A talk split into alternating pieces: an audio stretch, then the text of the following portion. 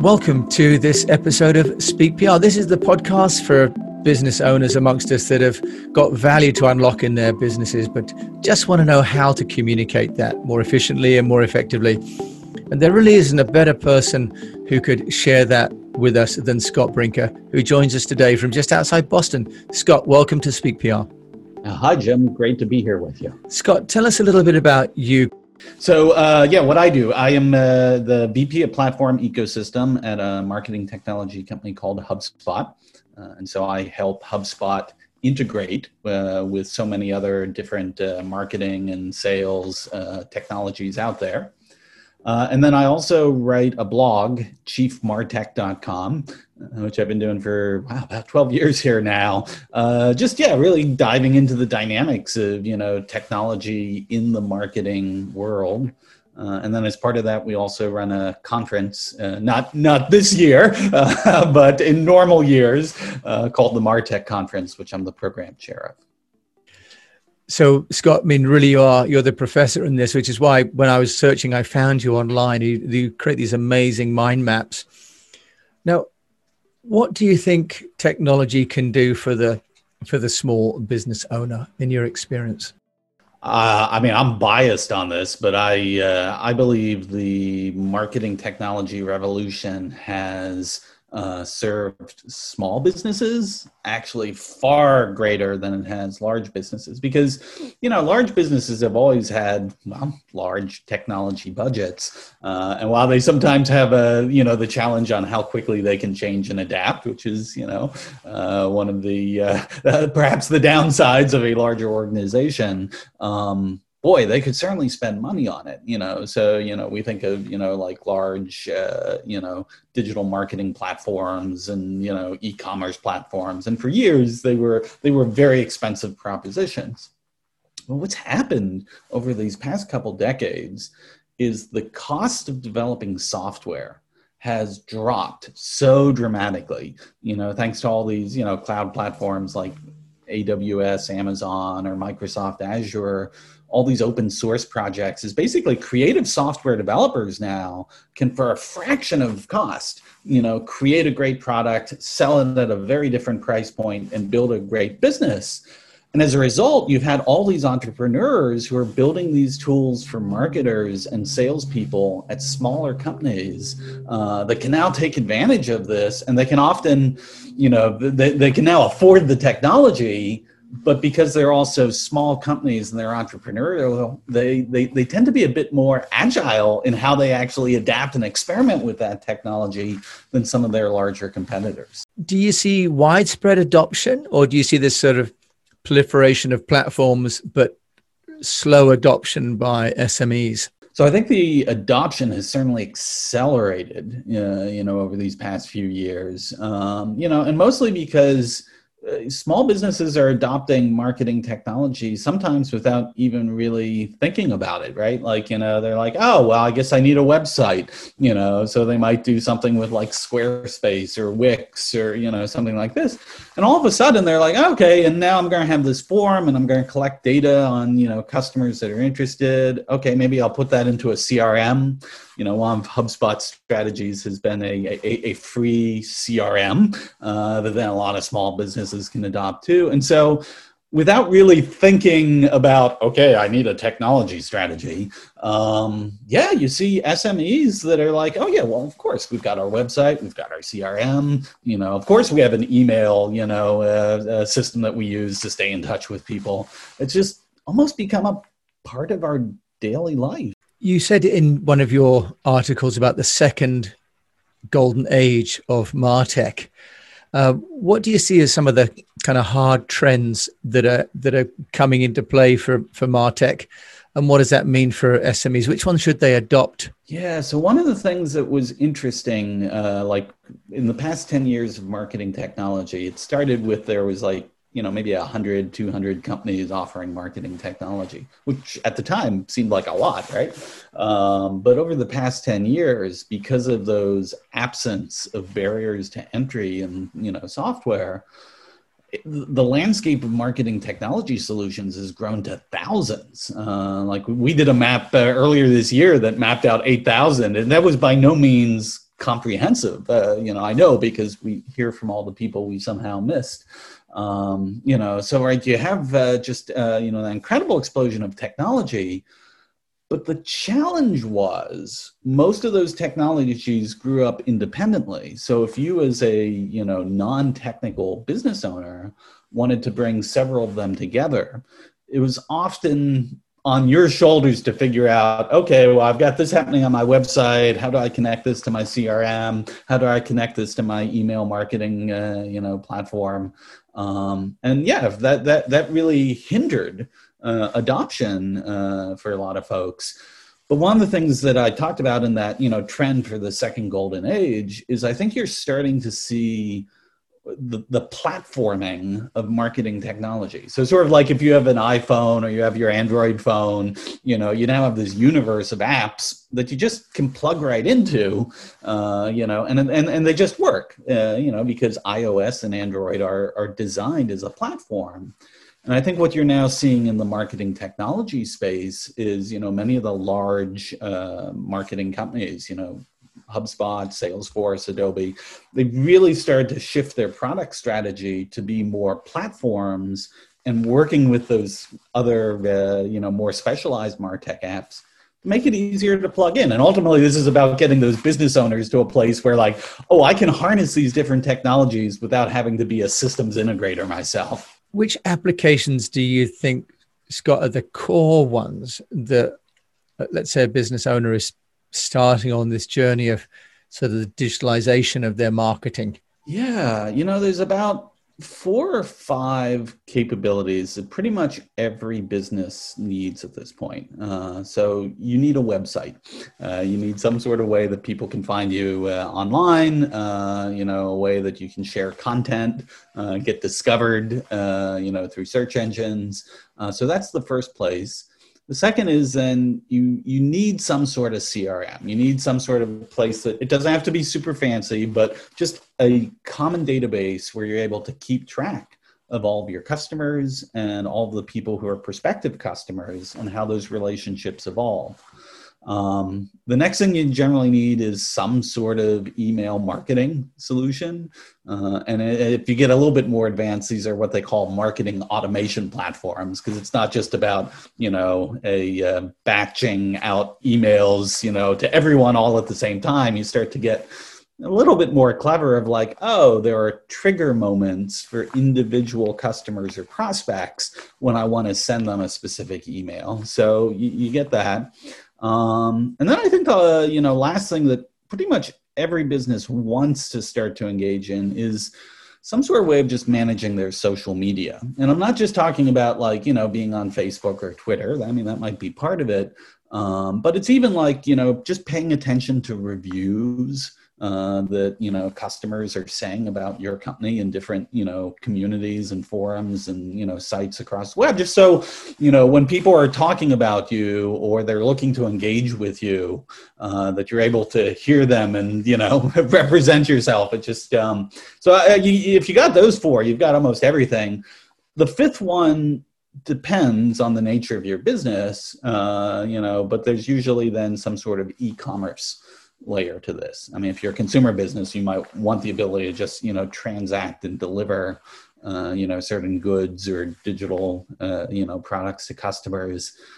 In B2B, that's still a little less common today, but particularly here in 2020 as things have been uh, changing uh, rapidly for uh, all of us. Um, i think you're starting to see even in more and more b2b oriented businesses this ability to just be able to do transactions with customers online. So you, you get that universe that's a pretty complete set of digital capabilities. You also have to have quite a strategy to kind of manage the workflow and the content within it. How do you think companies can manage that? Because that becomes a job that kind of nobody had before. Yeah, it definitely there there are new skills associated with this, but it's interesting the way you worded the question. Um, you know, was almost starting with like the strategy of it, uh, and I think that is still probably for most businesses the most important piece is like, how do we want to engage with our audience. Like forget the technical details for a moment of how we actually you know operate and execute that you know but just like why would people come to our website? Like what you know value are we looking to provide to them? You know uh, why should people you know talk about our products you know in a great way on social media? Who is our tribe? Who is our target audience?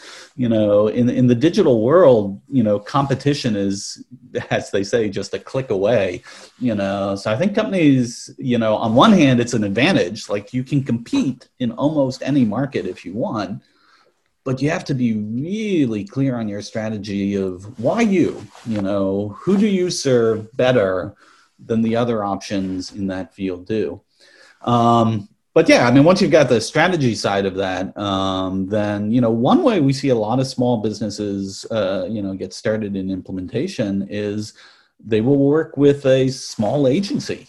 You know there's a ton of these like uh, you know small digital agencies that are serving smes uh, and this is their whole business is like okay at a modest price point you know be able to help these businesses get up to speed on what's possible. Do you have um, perhaps with your hubspot hat on some examples a case study of how companies gone from maybe sort of offline to online and how that's impacted them and any challenges that they faced and how they how they overcame those, Scott, with or without a, a, an agency, or maybe through guidance from from HubSpot itself? Yeah, I mean, I think uh, there's, there's, kind of a ton of case studies. Uh, you know, um, even just going to the website, I'd almost encourage, uh, yeah, folks to you know go through some of those to like pick the one that they felt was best mm. aligned with their particular industry. Um, but I think you know if you are an existing business that is now looking to add this new digital layer you know to what you do you know the first place to start is just understanding for your existing customers how do they want to interact with you? You know what are they looking for? And you know one advantage of being a small business uh, is usually you you have a more intimate relationship with who your customers are you know? And i think uh, you know the first place to start of even just like talking with them you know? You know how can we serve you better? You know what would you like? You know it it it, it goes back to that first step of just really understanding the strategy of like why are you doing things uh, online? Um, you know and then i think once you've got that clarity then yeah the ability to either hire someone you know who's maybe on your team who does this or again if you're a small company and you're just getting started with this you know engage one of these agencies to uh, you know help. Uh, there's even uh, some agencies now that you know i mean will do uh, some of this work on a contingency basis. Um, you know they, they, they will put their money where their mouth is. Um, you know so there's pathways there. One of the areas as well scott that's getting some some traction seems to be AI. And I've been looking at some of these services that are helping to auto generate content, what seems to be out of you know an analysis of headlines or body copy and giving you three or four different iterations. What's your view on the impact of ai on martech? Yeah that's a really fascinating topic. Um, so there's sort of what's been possible in the past few years. Uh, you know, like when most people have talked about AI in marketing, uh, they've actually usually been talking about a form of machine learning that essentially looks at a whole collection of data that we have of like okay you know what are the signals that indicate a certain set of customers are have a higher propensity to purchase? Uh, you know or how do we predict you know which customers we think will have the greatest lifetime value? Or how do we identify when we think a customer is at risk uh, you know from churning you know that these machine learning algorithms uh, you know now that computing is so cheap and data storage is so cheap right they can just look at a ton of all this digital data and uh, yeah, make make predictions that you know uh, can be frankly quite effective, you know, in identifying you know where we prioritize our time, and so a lot of companies now use these predictive algorithms without even really thinking about it as like oh okay we're deploying ai it just it almost becomes a feature you know in the software they're using I think it's interesting that we're now coming to a another inflection point where you know the example you talked about of you know these more generative AI models that are starting to create things that I think in people's popular, you know, ideas of like, okay, well, I mean, a computer can't do that. You know, I mean, sure, the computer can analyze this data better than I can, but you know, when it comes to you know writing a song or you know, like you know, crafting copy, I mean, it's not like the computer is going to do that. But actually, yeah, you know, some of these generative AI models, they've now gotten to a level of sophistication um, where you know they're still not writing shakespeare but uh, whew, they're uh, starting to generate you know a lot of viable you know creative um, output uh, from you know sort of modeling on you know whatever you point them at is you know like the example of what you're looking for. And so I don't know if we're quite at the point here for some time where we're going to just turn the whole thing over uh, to those machines, but I think this idea of seeing marketers using some of these tools in partnership with the algorithms to generate new ideas and to then choose and craft and uh, you know iterate. Um, yeah i think a lot of that's going to start to accelerate quite quickly in the next couple of years. Scott what about costs? You know our our listeners our audience are business owners so they're thinking that's all great scott you know hubspot integrates with 400 apps for example. What sort of money are business owners looking at, do you think, to get started and to move up the Martech chain? There are now a lot of solutions for small businesses that, frankly, are presented in a freemium model.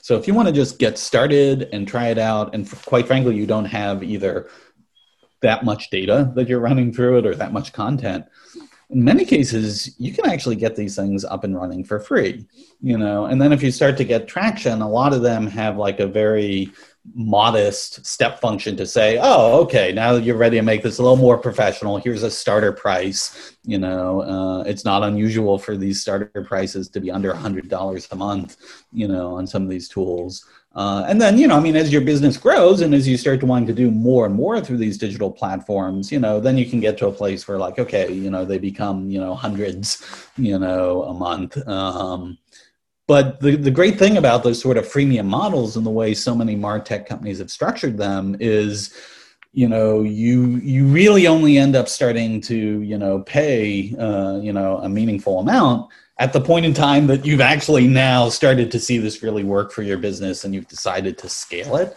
Um, I, that, that, that's a nice relationship to have. Like prove your value you know and then uh, be able to uh, you know charge after that Scott, well, you you prove your value massively um, with what you're doing on your website. Perhaps you could share with people where they can find out more of your thoughts and your amazing uh, Martech maps. Thank you. Um, yeah, so my uh, blog is Chief Martech without the H at the end. Uh, long story on that. Uh, chiefmartec.com. Uh, and actually, then my uh, handle on Twitter is also that same at Chief Martech without the H at the end. So, yeah, happy to engage. Scott Brinker joining us from Boston. Thank you so much. Thank you, Jim. So you've been listening to Scott Brinker, who's the Vice President of Ecosystems at HubSpot. He's also the editor of chiefmartec.com. You've heard that, Martech without the H, and the program chair of the Martech conference. So thanks so much to Scott. And these uh, pearls of wisdom, of course, in the show notes as well. Thank you for listening to this episode of Speak PR. And you're welcome to find this and other notes at eastwestpr.com. And until we meet again, I'd like to wish you the best of health, a profitable business, and that you keep on learning and using Martech.